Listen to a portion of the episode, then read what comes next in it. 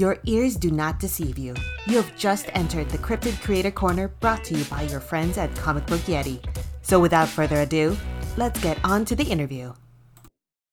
This is Byron O'Neal for Comic Book Yeti, sitting down today with Shea Fontana, the writer for the new Boombox All Ages comic limited series Getting Dizzy.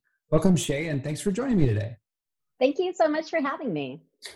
You've described Getting Dizzy as where friendship, superpowers, and skating collide.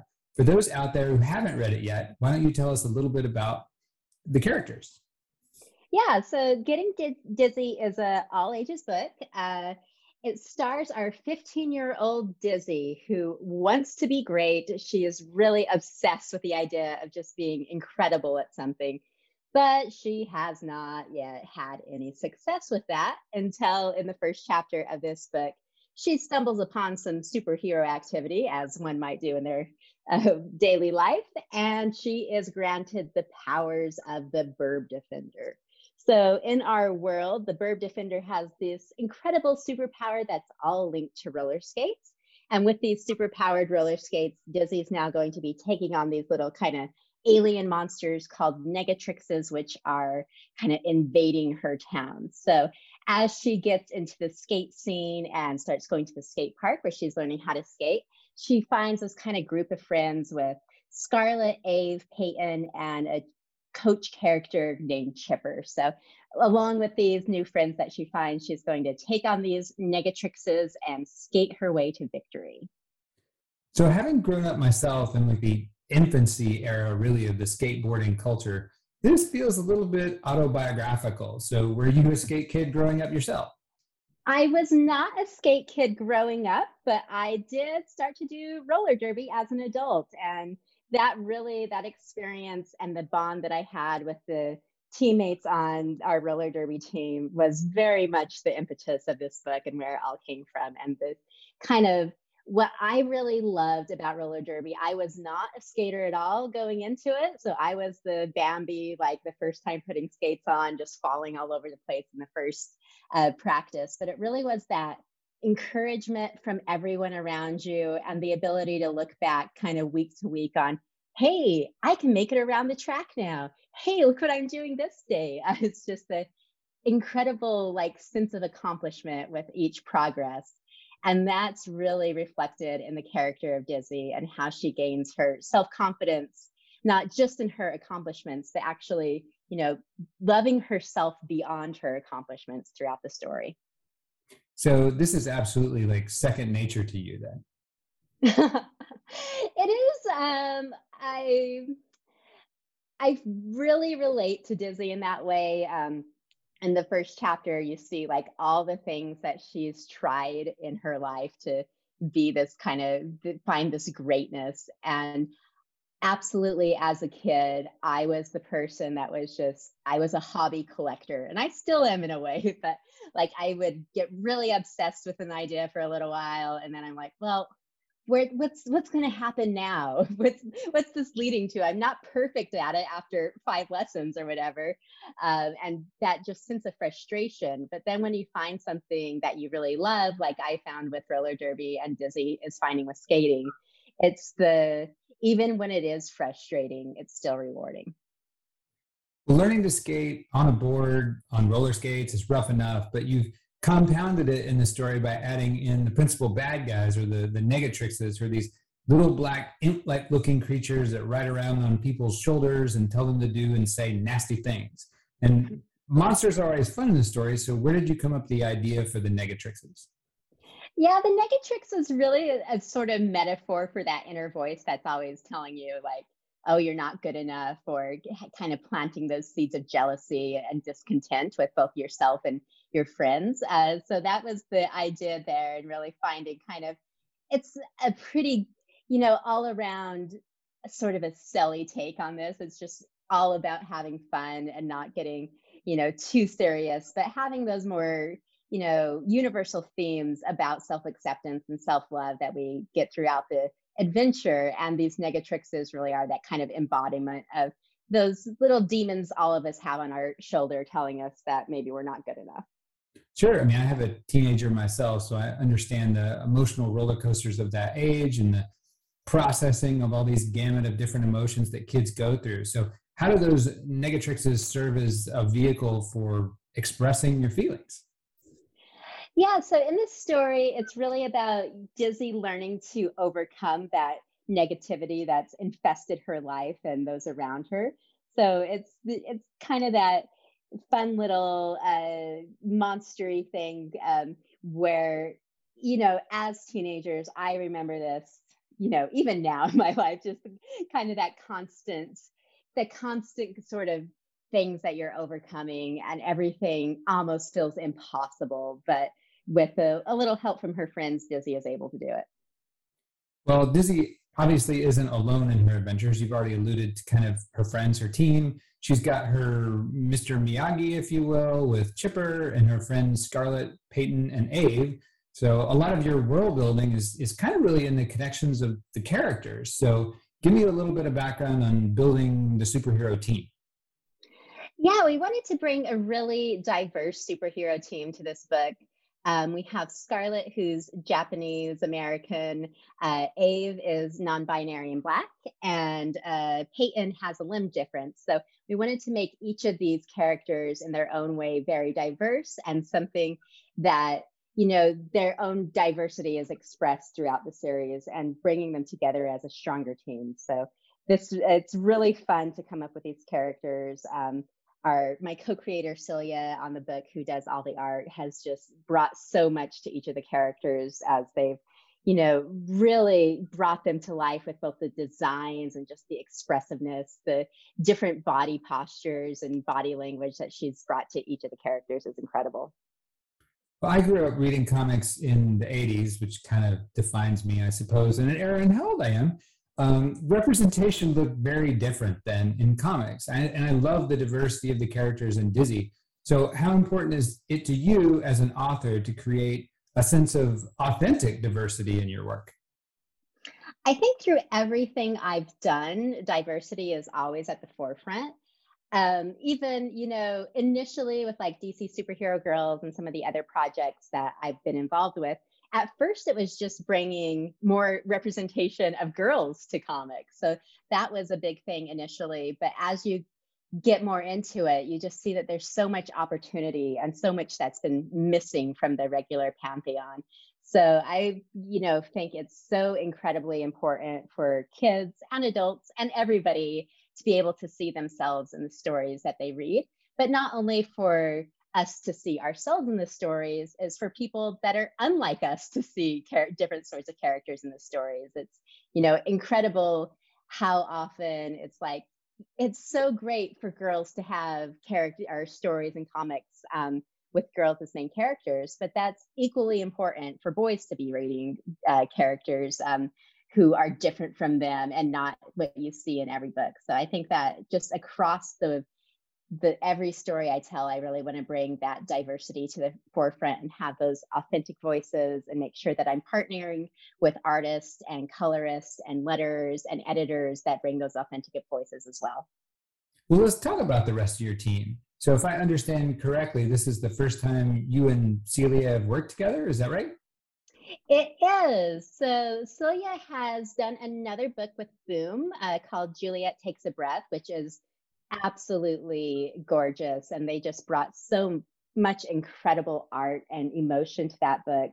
So when I came on board with Getting Dizzy and the editor and I were looking for an artist to partner with, the editor brought Celia forth, and I was like looking at the pages and, you know, absolutely amazing. So I was so happy to be able to partner with them on this project. We also have uh, Natalia and Gloria are on colors, which have been really just so exciting. As you get into the book you'll realize like this kind of rainbow color palette is really important to how we tell the story.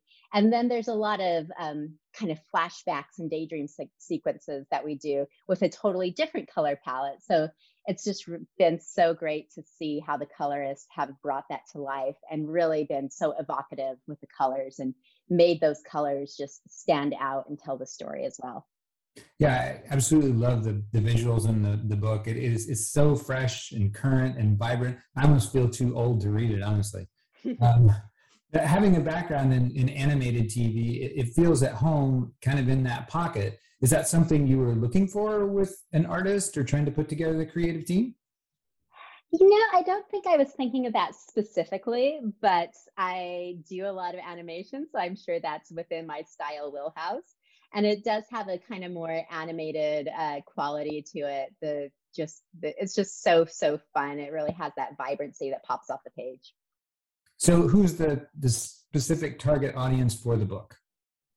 Uh, we call it middle grade. So, I would say, you know, I'm going to be one of those perfect people that are like, it's for everybody.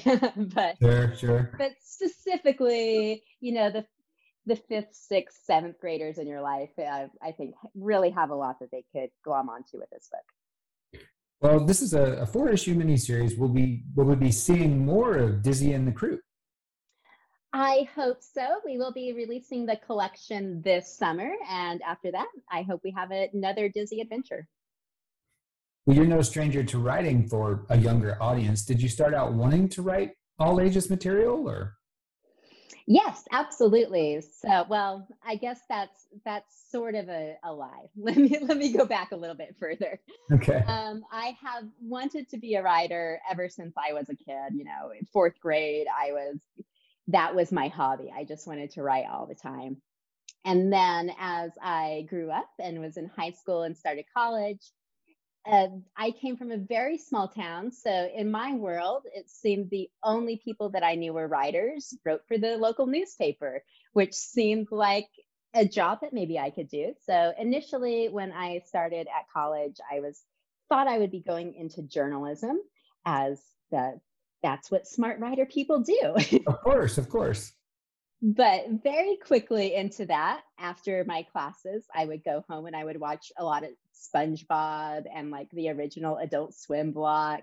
And then i realized wait a minute cartoons is what i really love. Maybe i could write those. So um, in university i did change my focus to animation. And from there i've been really writing all ages kids material since. I think my sensibility is just kind of in that silly fun era where I do not even know how people write things that are super dramatic. I can't fathom thinking of those kind of stories. So that's just where my brain is at. So what's the the secret sauce for hitting the right chord for an all ages book? Oh goodness. Um I think really it's just kind of remembering what it is like to be a kid or a teenager. I think having those uh those moments where you can really tap into the pure emotion of being, you know, 15 and taking that seriously. I think a lot of where people can go wrong when they're trying to write young characters is coming at it from an adult lens of like well this is a silly little problem it's not your mortgage payment kid like and their their stories kind of end up being about you know you just need to kind of get over it or you know that's not really what you need to be focusing on. Um, and i think what really matters when you're trying to connect with the all ages audience and being able to accurately reflect the experience is taking those emotions seriously even though we do it in a very silly and fun way. It is you know honoring and respecting kids and teenagers where they are well, kids are, and teenagers for that matter, are notoriously brutal, honest critics. And you've been wildly successful with those age groups. So do you have a test panel of kids in, you know, in your family or do you run a, that you run these ideas by, or are you just a kid at heart yourself?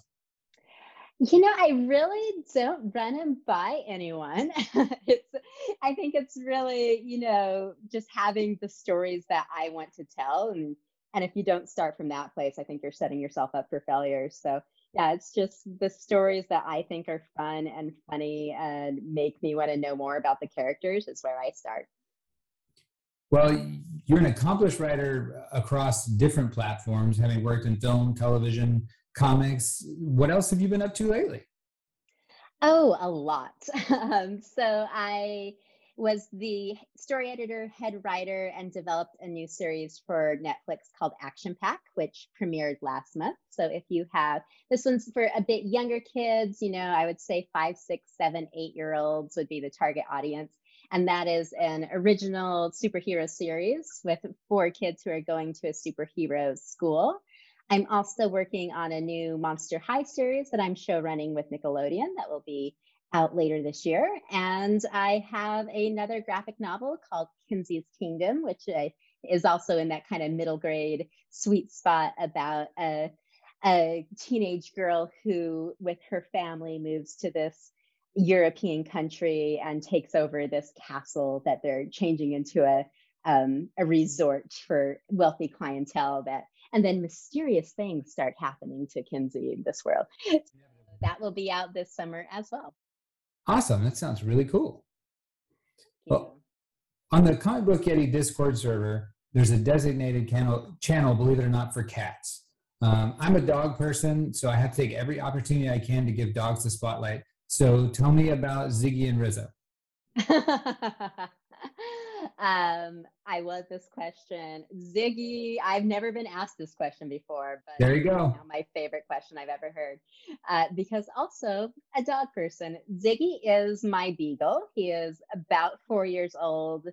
He, like, I think just about any beagle, I would say the best word to describe him is a little bit obstinate he is he knows the commands he's pretty well trained but he's not terribly interested in doing what you tell him unless mm-hmm. there's a little treat in for it in it for him.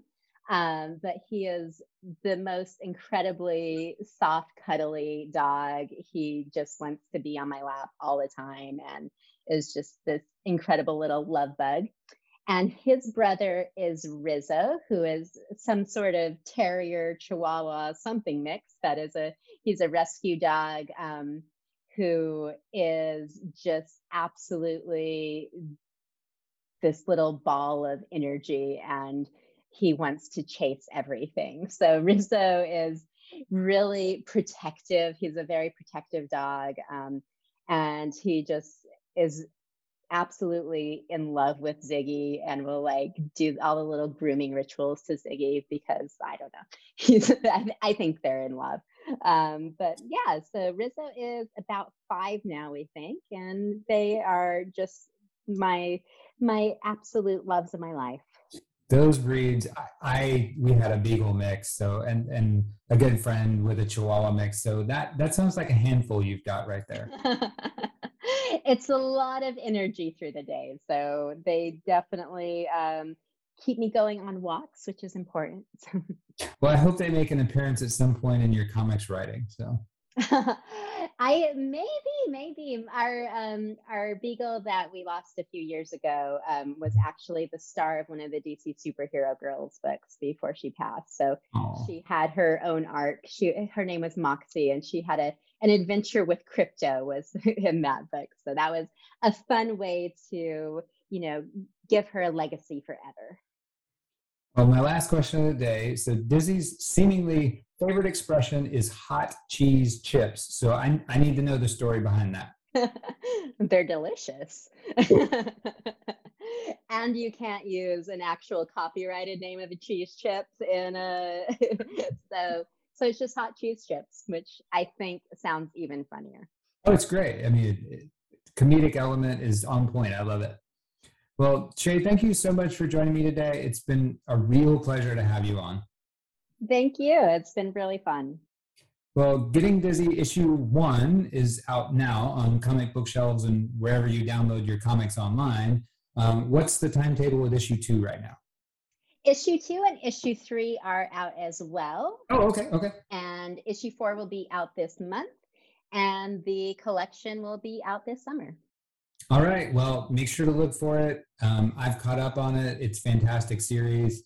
Um, on behalf of all of us at Comic Book Yeti, this is Byron O'Neal. Thank you for joining us in the Cryptid Corner this evening. Take care, everybody. This is Byron O'Neal, one of your hosts of the Cryptid Creator Corner, brought to you by Comic Book Yeti. We hope you've enjoyed this episode of our podcast. Please rate, review, subscribe, all that good stuff. It lets us know how we're doing, and more importantly, how we can improve. Thanks for listening. If you enjoyed this episode of the Cryptid Creator Corner, maybe you would enjoy our sister podcast, Into the Comics Cave. Listen and subscribe wherever you get your podcasts.